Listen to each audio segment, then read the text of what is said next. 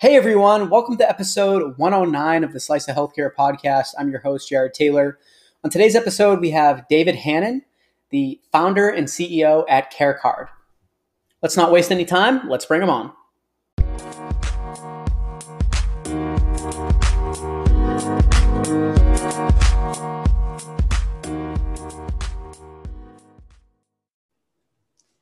Thanks so much for joining me on the Slice of Healthcare podcast. How are you today? I'm great. Happy to be here. Thanks, Jared. Yeah, I'm excited to uh, to have you on. I know we just chatted recently and got to know each other a little bit more, but I'm very excited to to learn more about you and the company on the podcast today. I think we should dive right into it. If you could tell me a little bit about your background, kind of how you got to where today, I'd appreciate it. Yeah, absolutely. So I have sort of a, a non-traditional background. Started in finance, like a lot of folks, but um, quickly knew that I didn't want to live in the, in the financial world. So I quickly moved into product development, did a little venture work. And then for six years, I spent working at this uh, artificial intelligence uh, and machine learning company where we built and sold software for, for Fortune 100 companies. And that was heavily around the, the customer experience space. So really building these elevated digital experiences for, for these big companies. So um, yeah, and then you know the, the genesis of CareCard came from sort of a personal problem. Uh, I, I went to the pharmacy and you know couldn't believe it. My prescription was two hundred dollars, and I, I was you know I had great insurance at the time, so I was just you know baffled by by all of that. So you know I took a deeper dive into that industry, and I figured if I was having that issue, then then millions of Americans uh, were having the same. So. Um, you know, that was sort of the genesis of CareCard, and uh, here we are, you know, years later.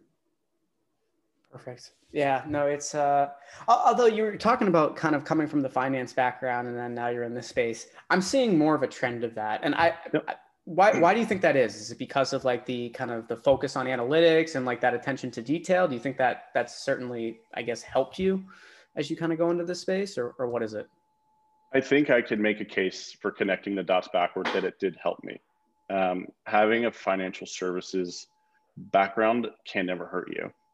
Um, you know, understanding how markets work and move and, and whatnot, I think, I think that's wildly beneficial. But financial, the financial sector now, you know, it's everything's moving towards fintech. You know, sort of a technology version of what used to be.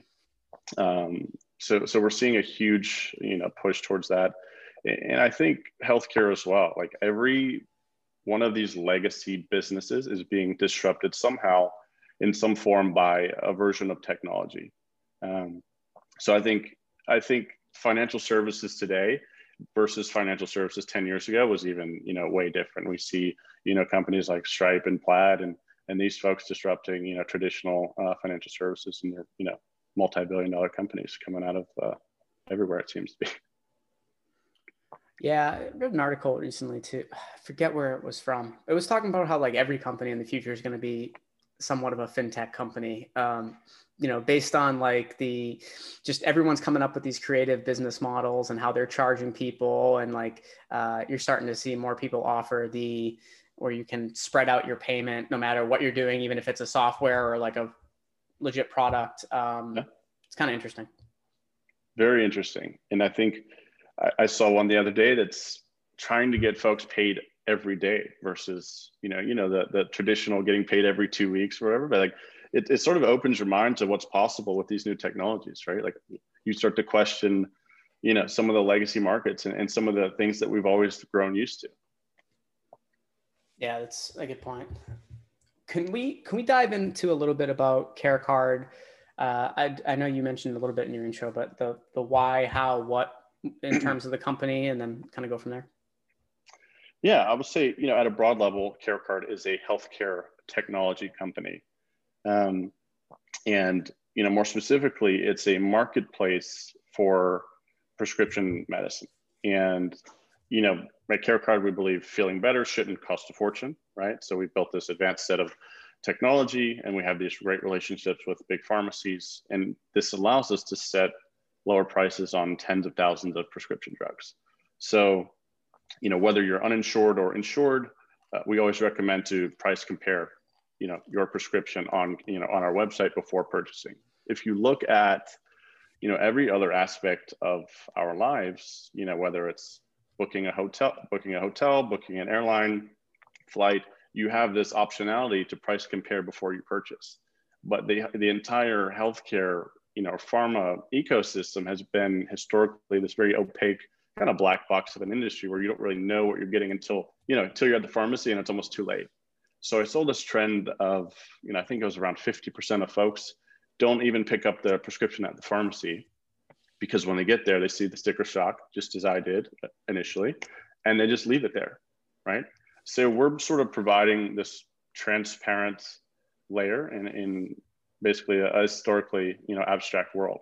Uh, so, you know, it seems to be going well. Folks, you know, folks like being able to price compare and shop before they, uh, before it, you know, they pay at checkout. And one of the things I mentioned too when we first spoke was I, I really like the brand, uh, the aesthetics when I'm looking at the site and kind of entering in information. And I know I know when we say some of that today, but like it's like yeah you know that's great and everything. But in healthcare that's still a major problem. Like these these platforms are are not looking and feeling the best. Um, so you know kudos to you and your team for uh, getting that right kind of out of the gate which which is uh which is awesome.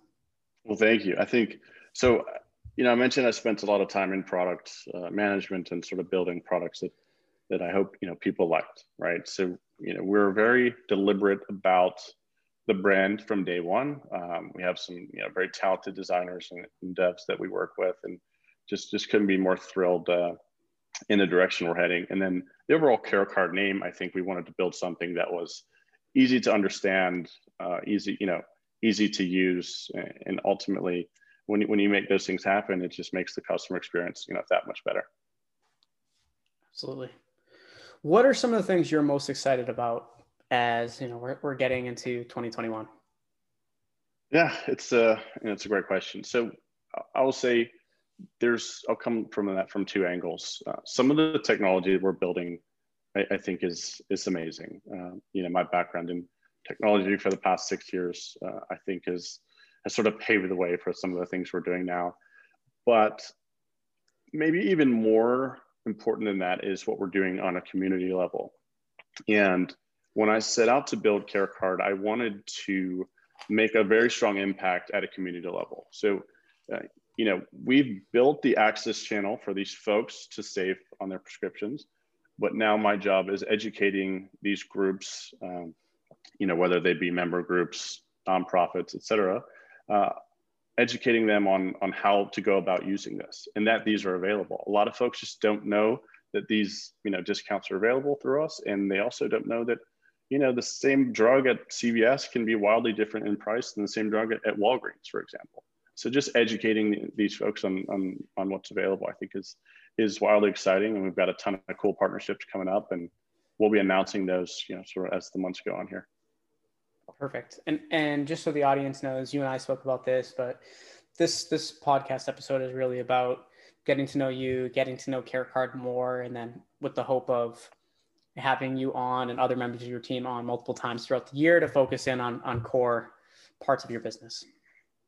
Yeah, absolutely. Just excited to be a part and and I'm just, you know, thrilled with what you've done here. 100th podcast already launched, like quite an amazing feat that you've yeah. already done there. Thank you. Yeah, it was uh it, it really ramped up after like COVID, especially. Um, it's just I've always enjoyed talking with you know people like you and, and companies like yours that are innovating in the healthcare space. And I feel like even the like the larger and like newer like th- when you look at the whole spectrum of healthcare startups, um, I feel like we don't often talk enough about like the how things started, what you're excited for. Like I always that's one of the first questions I ask when I first meet someone. Like, what what excites you like and if i can see their eyes light up i i don't it's not that i know they're gonna like win or, or anything like that but when your eyes light up when someone asks you something like that and you're able to like say what's exciting you um, it's very hard for you to uh, to not get to that point and to not yeah. actually like I, I don't know. That's just uh it might not always be true. It might just be luck and that's what's been happening but i always like to ask that question.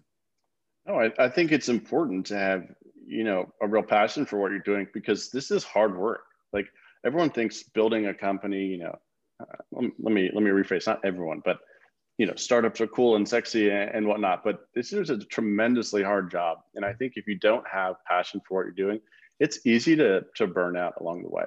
So you know we're very focused on the mission here of just affordable healthcare for all. And then you know how we can best achieve that. Um, so yeah just just very exciting. Yeah i think there's uh i think instagram and just social media in general has really glamorized uh, entrepreneurship, right? People yep. like, oh, you you're your own boss. You can be out, you know, surfing and on a boat, and it's like, well, no, actually, you usually don't go outside much. Um, so it's it's like the complete opposite. So anyone that sees those pictures and videos online, like whatever they're doing, it's usually the exact opposite of that.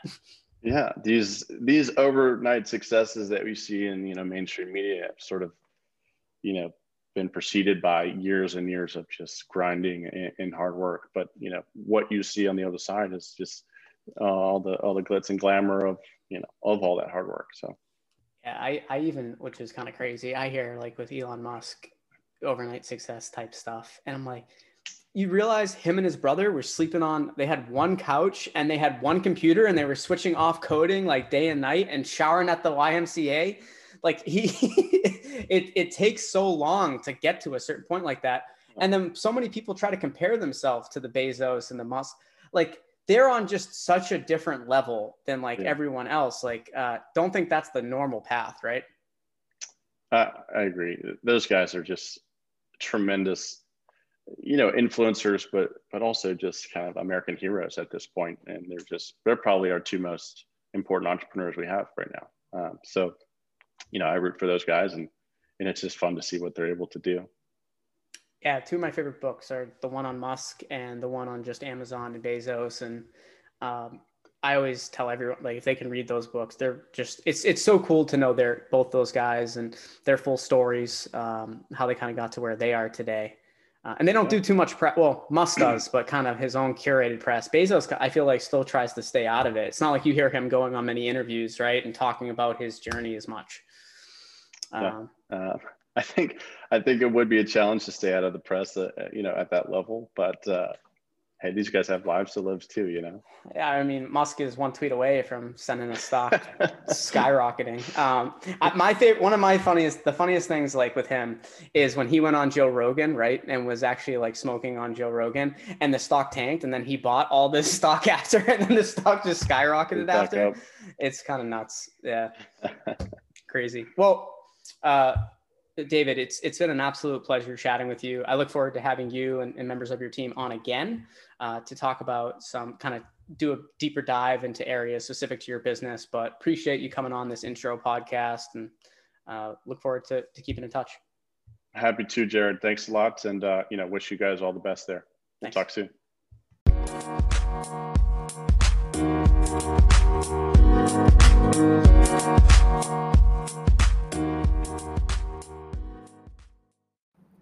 Hey everyone, I wanted to give a quick shout out to our sponsor, BlocHealth. Block Health is building the ecosystem of services and solutions to power the future of healthcare. Through their platform, healthcare professionals and organizations can enter, upload, and share core credentialing documents and information.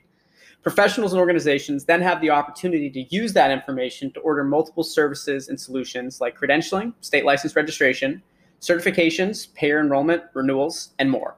On average, the BlocHealth platform saves users 40 to 60% on credentialing and licensing related costs. Organizations can use BlocHealth as an extension of their team or as their whole licensing and credentialing team. Today, BlocHealth works with some of the top healthcare organizations. To learn more about BlocHealth, please visit www.blochealth.com. That's B L O C H E A L T H dot com, and follow them on their social channels at BlocHealth. Thanks for listening.